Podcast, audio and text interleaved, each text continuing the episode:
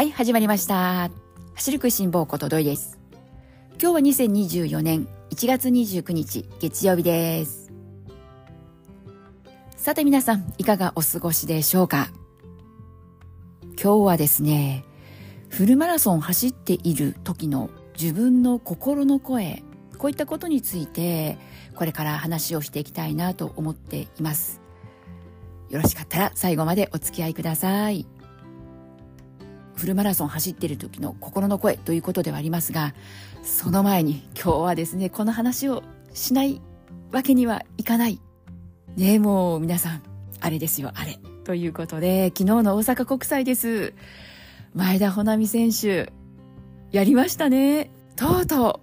う2時間18分59秒ということで、19年ぶりに日本記録更新されました。これまでの記録は野口みずきさんの2時間19分12秒というこういった記録で、なかなか破られずに昨日まで来たわけなんですけれども、私は昨日はライブでは見ることができず、録画放送されていたものをね見たんですが、前田選手のあの強い走り、リズムよく淡々とこう走り抜く、あの強い前田選手の走りがずっと最後まで見続けることができて、本当にまずは良かったなというふうに思いました。私は前田選手走っている姿、昨年の10月の MGC ですけれども、あの雨の中の寒い中のあの MGC を目の前で見ることができたんですね。で、その時の前田選手から比べると、やはり昨日画面を通してではありましたけれども、見違えるようで、 MGC ではね思うような結果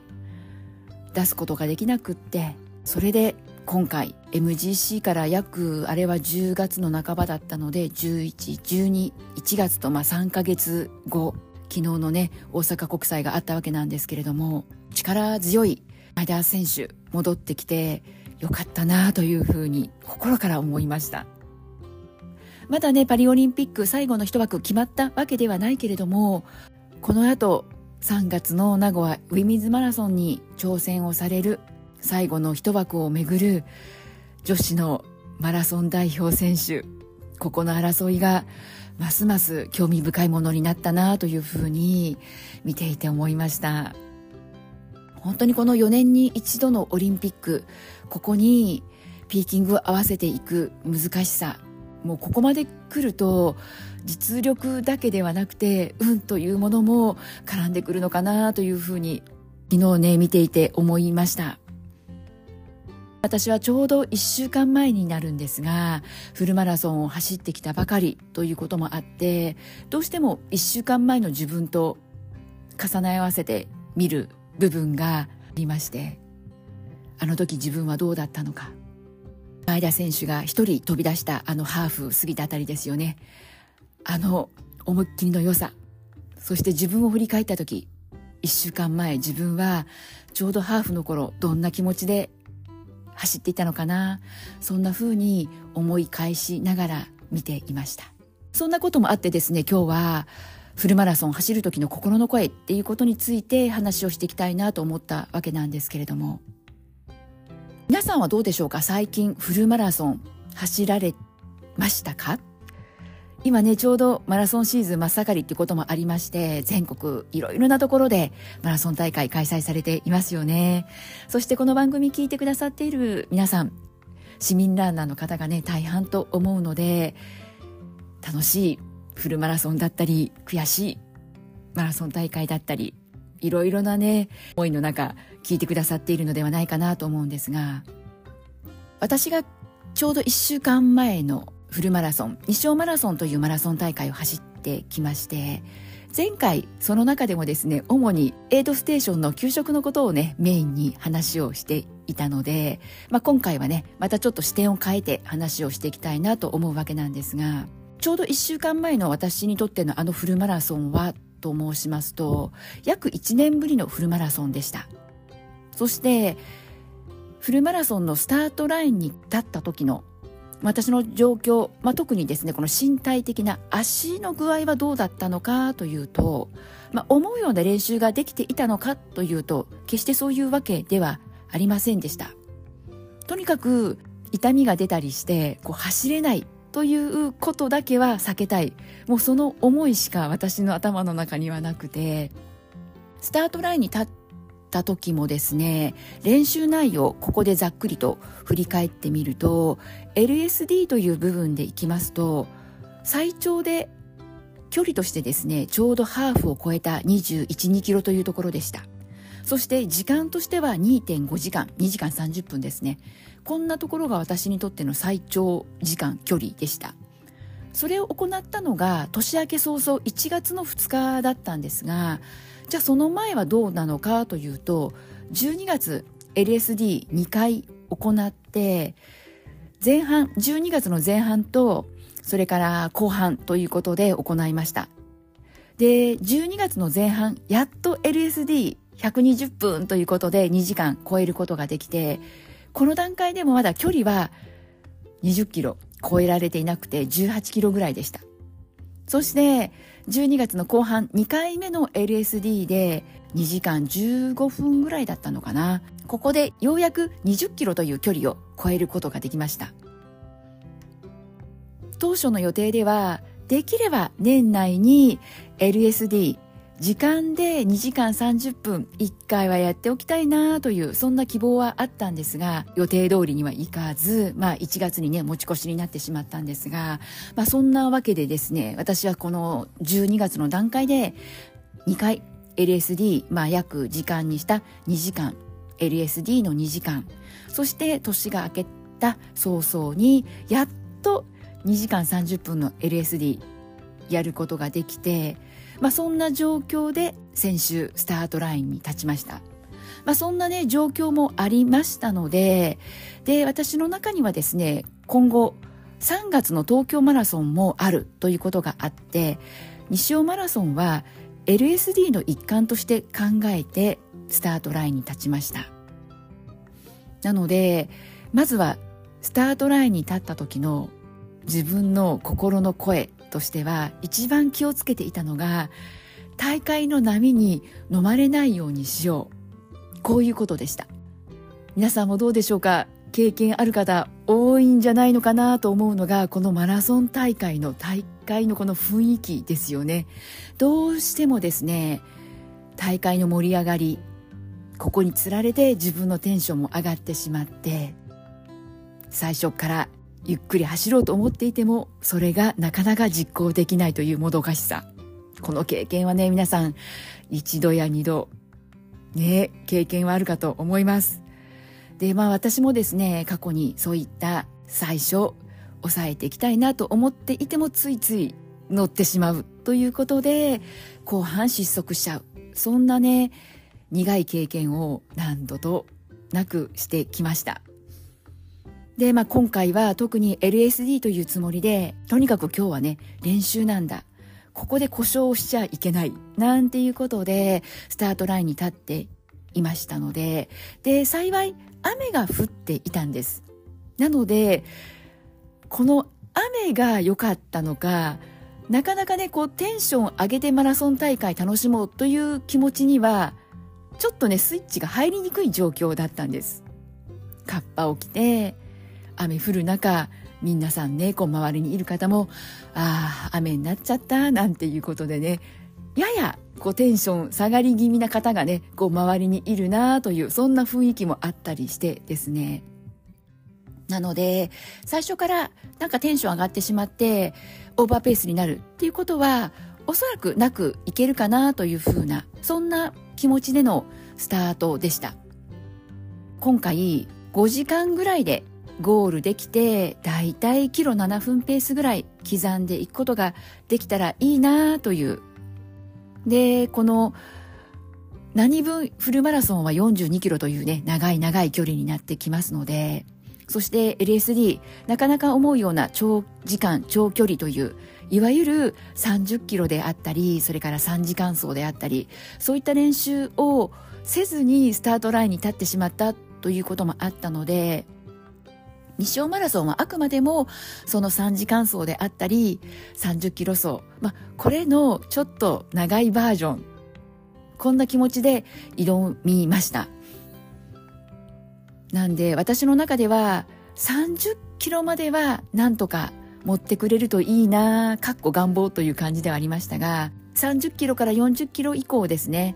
もうここからはもう出たとこ勝負、そんな気持ちでした。で、じゃあ実際蓋を開けてみたらどうだったのかというと、蓋を開けてみたらですね、あれだけスイッチ入らない状況でスタートしたにもかかわらず、最初の5キロはちょっと自分の中ではオーバーペース気味かなという、そんな状況で、これ以上飛ばしてはいけないと。スタート直後はどうしても混み合っているという状況もあったので、キロ7分というよりは7分30秒とか、それぐらいできっとスタートになっていくかなと思ったんですけれども、ゆっくり走っているつもりでもキロ7分を切るペースで走っ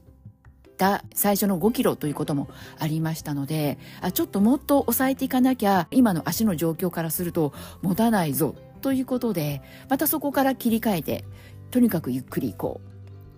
休憩を取りながらとにかくゆっくり行こう、焦らずに行こう、乗りすぎずに行こう、そんなね気持ちで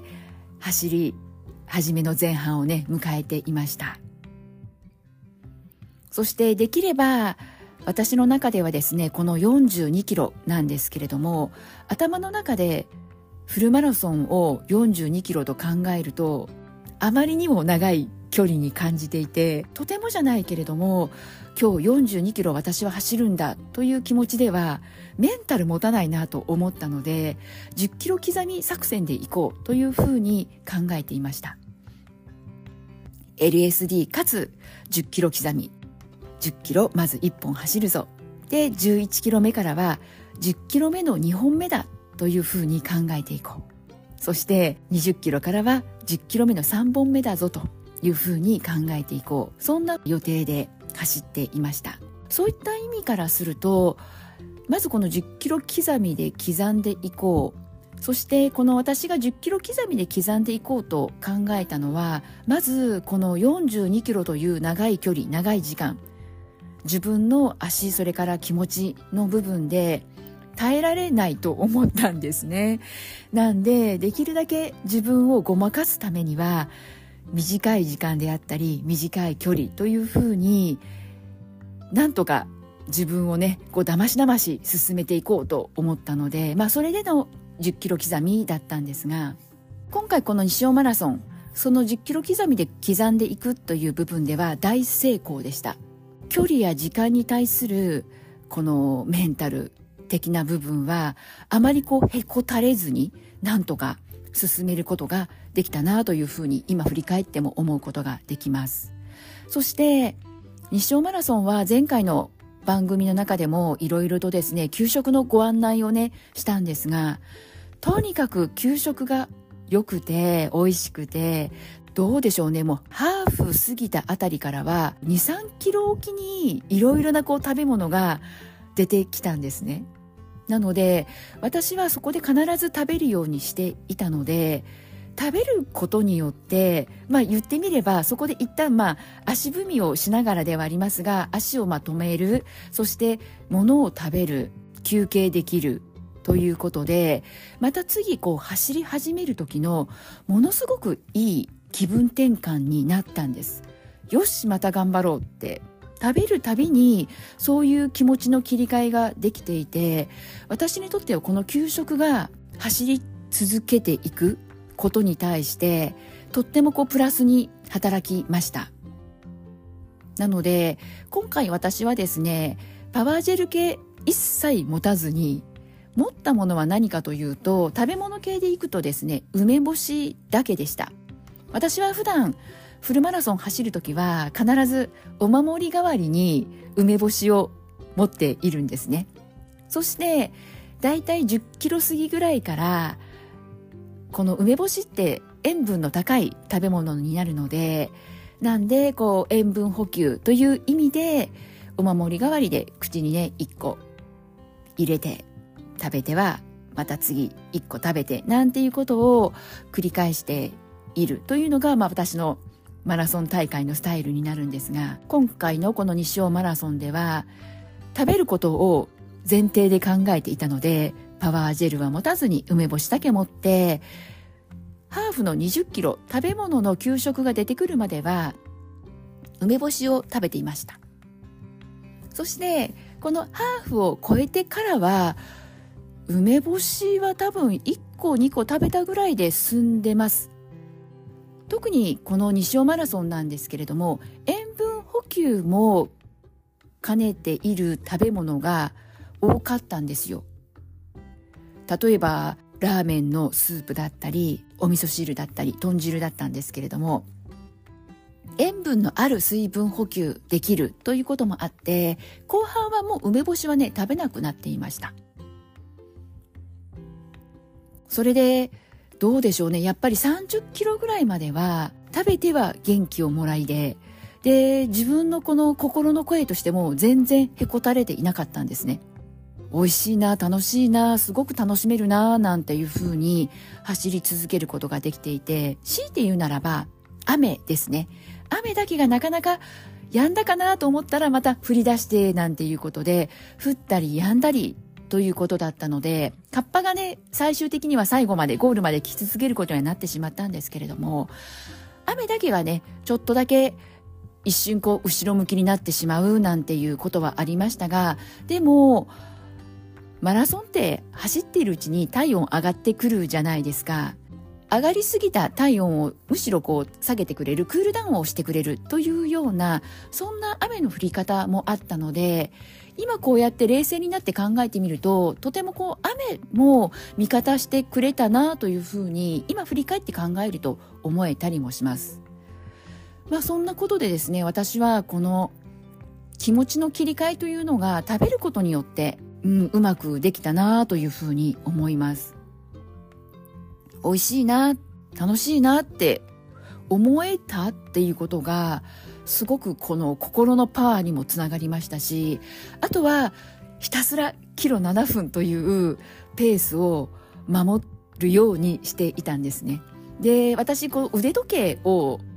して走らなくて、じゃあこのキロ7分をどうやってキープしていたのかというと、私は腕時計は持たないんですが、スマホは持ってフルマラソン走るのでスマホで時間管理していました。私はナイキのランニングアプリを使っているんですけれども、そのランニングアプリから聞こえてくる1キロごとのタイム計測、その声に耳を傾けてですね、だいたい7分前後で行ったり来たりなんてしながら走り続けることができていたので、なのでそこで自分の中で7分30秒は超えないようにしようという自分の中のこのボーダーラインというのはあらかじめ考えてはいたんですけれども、でもそこを超えることなくだいたい7分行ったり来たりしながらずっと30キロまでは行くことができたんですね。そしてですね、後半戦にめちゃくちゃすごい坂道があって、あの坂にはちょっと心折れそうになりながらですね、西尾マラソン走られた方にはですね分かっていただけるかとは思うんですが、33キロあたりからですね、激坂と言っていいのではないか、私にとっては十分な激坂だったんですけれども、そんなね坂が待っていました。坂情報は私の中ではですね、このマラソン大会のホームページなので知ってはいたんですけれども、走っている途中にランナーの方のですね会話から激坂が3回あるよという、そんな情報が耳に入ってきていて、私の中では坂はあるということは知っていたんですけれども、なぜかですね坂は1回しか来ないものだとなんか変な勘違いをしていて、それが3回来るぞということでって走りながら、坂が3回もあるのどうしようなんて思っていたんですね。そして最初の激坂を迎えた時に、ちょっと待ってよ、こんなのがあと2回来るのということで、逆にですね、なんか大丈夫かな自分って思ったんですけれども、心のブレーキになるというか、こんな坂がまだ2回も待っているんだったら、ここで頑張りきっちゃいけないぞと、むしろ良かったのかなというふうにも思えたりします。そして私の中では一つ課題にしていた30キロ以降なんですけれども、さてじゃあ30キロ過ぎました、30から40、どんなね走り方に変わっていくのかな。30キロまではなんとかメンタル、そして足両方とね持つことができたけれども、じゃあ30キロ以降自分の足とメンタル持ちこたえるのが、ね、できるのかなと思っていたところで、とっても美味しい給食が待っていたり、坂が来てここでねまだ坂が3本あるから頑張りすぎちゃいけないということでブレーキがかかったりして、そんなねやり取りをしながら進めていくとですね、この坂があった後は必ず下りが来るんですよね。なのでこの30から40キロのこの間なんですが、私にとってはこのアップダウンがあったことがかえってこの気が紛れたと言ったらいいんでしょうか。このどうしてもですね、単調に淡々と進めていく時間だけが過ぎていくというような、この飽きが来ちゃうと言ったらいいんでしょうか、そういうことに私はとても苦手意識があって、それでね LSD の3時間とか30キロ走とかっていうことができなかった理由の一つでもあるんですけれども、なので私にとっては30から40の間にアップダウンがあった、そしてとっても美味しい給食がいくつも出てきたということが、とにかく飽きずに気分転換しながら走ることができたというのが、思いがけずこの30から40、メンタル面、そして足という部分では確かに激坂は来ました、歩きました、なんじゃこりゃって思ったんですけれども、ただ登り切った後には坂が待っていて、坂道は前半ずっとキロ7分前後というところで、いわゆるこの LSD 的な走りで来たので、きっとですね足の力がかろうじてまだ残されていたようで、結構ですね後半って上りの坂も辛いけれども足にも来ちゃってると、下りの坂も場合によっては膝に来ちゃったりだとか、結構ねきついなと思うこともこれまで経験としてあったんですが、坂が意外にですね下り坂の方もこう走ることができたので、なので今回この30から40の10キロを走りながら、私の頭の中で心の中でどんなことを考えていたのか、どんな声が聞こえてきたのかというと、やっぱり前半抑えていくこと、ゆっくりなペースで行くことってめちゃくちゃ大切なんだなというふうに思いました。今この30から40キロ、この本来ならば一番ねこのフルマラソンを走る中できついなと思うこの時、若干心に余裕を持ち、そして足もいつもだったらもういつ止まっちゃうんだろうってこうドキドキしながら走っていたんですが、そういうなんだか心配なく、まだ足に余力が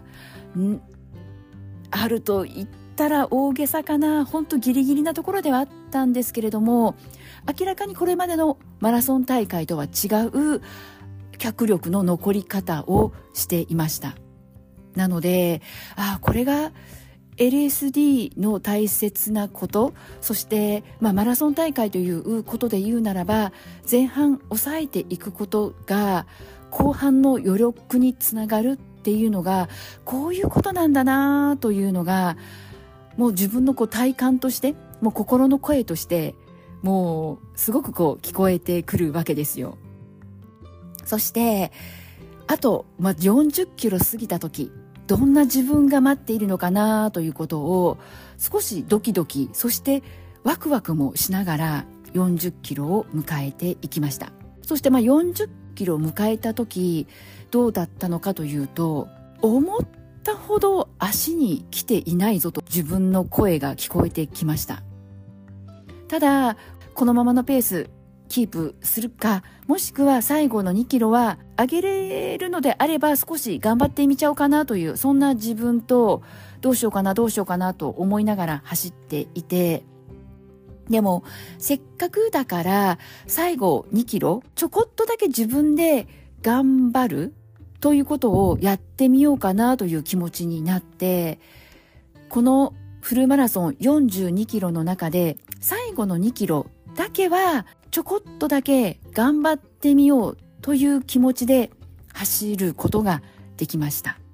で、もっと細かく話をするのであれば、キロだいたい普段6分前後で走っている私からするとですね、5分30秒まで早くなっちゃうときついなって感じる。ちょっとこのまま走り続けるのはちょっと無理だわというのがだいたい今の私の体感的な心の声としては5分30秒。そしてキロ6分が平均的なので、逆に6分30秒までタイムを落とすと、あ、これぐらいならなんか気持ちよく走れるわという、そんな感覚なんですね。今回は LSD のつもりで40キロまで迎えることができたので、それなのでいつもの6分ペースに最後2キロ戻して走ることができた。もっと言うならば、なんだかやりきれた、自分の中の今回のこの42キロというフルマラソンの課題を自分の中では消化できた、やりきれた、いい形で終われたなという、そんな気持ちでのゴールでした。で、正直この40から42キロの2キロ自分の中では頑張ったので、もしかするとキロ6分切れてるかもって思ったんですけれども、そこはですね、やっぱり現実は現実でして、6分切ることはねできていなくて、なおかつ西尾マラソンのラストこの2キロっていうのはゆるい下り基調なわけですよ。なのできっとちゃんと練習を詰めていた方であれば、普段走っている速いペースでのタイムで行けるスピード、距離だったのではないかなと思います。なんで私自身も最後の2キロっていうのは下り坂も利用して頑張ろうという気持ちにもなれたのかなとは思うんですけれども、なのでですね、今回こういった具体的な時間であったり距離、タイム、こういった話をさせてもらっているのは、私のようにね、こう普段ゆるっとファンランナーしてますよという方にとって少しでも参考になったらどうかなというふうな、そんな思いがありました。で、今回特に私はですね、これまでのマラソン大会では試みることのなかった LSD として走ろうということに、挑戦をしてみて、そして、この LSD として今日は走るんだという気持ちがあったからこそ、前半ね、私が今までいつも失敗していた、前半で頑張りすぎちゃって後半で失速をするということが防げて、でなおかつ40キロから42キロのこの2キロが全体を通して早く一番ね、こう走れるペースでフィニッシュできたというね、こう今までの自分の経験ではなかったことの結果につながったということもありまして、なのでね、こう私のようになかなかね、思うような練習詰めずにスタートラインに立つことになってしまったという、そんな市民ランナーの方がもしねお見えでしたら、無理なさらずに LSD の練習だというような、こうゆるい気持ちで走ってみるのも一つ、今回自分の経験を通して皆さんに提案できるな、そんな風に思ったので、なのでね、紹介をねさせてもらいました。そして今回ですね、自分の心の声というところで、私はだいたいいつもどうでしょうね、ですね、距離的にはだいたい33キロ、4キロ、いわゆる残りの距離があと一桁になってきたあたり、これぐらいから距離のカウントダウンに切り替わっていくんですね。それまでは例えば今5キロ過ぎました、15キロまで来たぞ、20キロ到達なんていうことで、距離はねカウントしていくわけなんですけれども、じゃあどこからカウントダウンに切り替わるのかというと、大体私はラスト10キロ切った後、いわゆるこの一桁台になった後でして、で、この一桁台になってからもすんなりとこうカウントダウンが進んでいく時もあれば、なかなかねもう苦しくって、もう今にも足が止まりそうで、1キロ1キロ踏んでいくのがとてつもなく長く感じることもあったりするんですけれどもね。今回はそういった意味からしてもですね、カウントダウンしていくのがこう楽しめてカウントダウンをしていっていました。もう足が止まったマラソン大会の、40から41キロの1キロがもう死ぬほど長く感じちゃったり、もう永遠にゴールは来ないんじゃないかと思えるぐらい、長く感じる時もあれば、今回のようにね40から41キロの1キロも、もう41キロ来たぞって、ラスト1キロかなんていう風に待ってましたっていうぐらいな、なんだかこうエンジョイしている自分がいて、なのでもう本当走り方も変われば、ここまで自分のね気持ち、心の声って変わるんだなということが、今回のね先週ちょうど1週間前の西尾マラソンを通じてとっても勉強になりました。先週のフルマラソンで、こういった走り方ができたのは、いわゆるこれまで私はマラソン大会といえばやっぱりマラソン大会なので、なかなかこうやって LSD として考えて練習の一環として走ろう、そういう気持ちにはなれなかったんですね。最近だともう年に一度のマラソン大会だからっていうことも多かったんですが、今回この後東京マラソンたまたま当選することができて控えていたから、こういうね気持ちで走れたのかなと思ったりはするんですけれども、そこはね皆さんいろんな状況があると思うので、なかなかねこうやっぱりマラソン大会はマラソン大会であって、練習の一環として走ることはできないという方もねお見えかとは思いますけれども、何本か大会の予定があって思うような練習を積むことができず、スタートラインに立つことになってしまったというね、そんなねパターンの時には、よかったらねこの LSD としてマラソン大会参加してみるというのもとてもおすすめできるなと今回思いました。そして冒頭の話に戻ってしまいますけれども、前田穂南選手レース後に言われていました。この、強さの秘訣というか、今回ね日本記録更新できた理由の一つとして、継続して練習をすることができたということを言われていました。私はこの言葉が一番頭に残ったわけなんですが、やっぱり練習継続して行うこと、言い換えれば故障をしないということなんですけれども、エリートのランナーの方ってね、皆さん想像される通り自分の体をねきっとギリギリまでね追い込んでやっているかと思います。なんで、そういったエリートのランナーの方、故障せずに練習をやり続けることって本当難しいことだと思うんですよね。で、今回前田選手はそのね継続して練習を積むことができ、そしてスタートラインに立てたということを日本記録更新の達成した後のインタビューで答えられていました。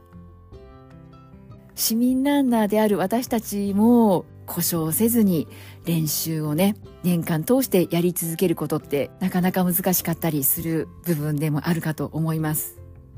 なので結局のところは、無理をしない、私たちこのエリートランナーの方と違って走ることを仕事としているわけではないので、なんでね、無理をする必要はないかと思うんです。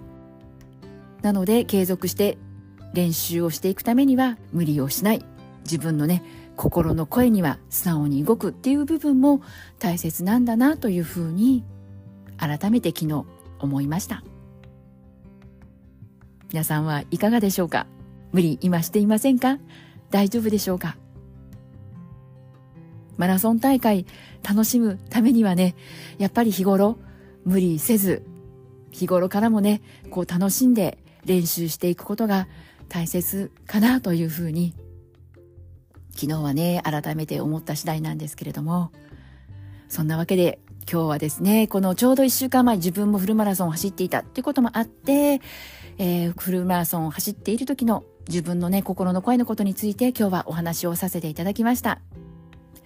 最後まで聞いてくださった皆さん、いつもありがとうございます。それではまた次回元気にお会いしましょうね。ではでは、またね。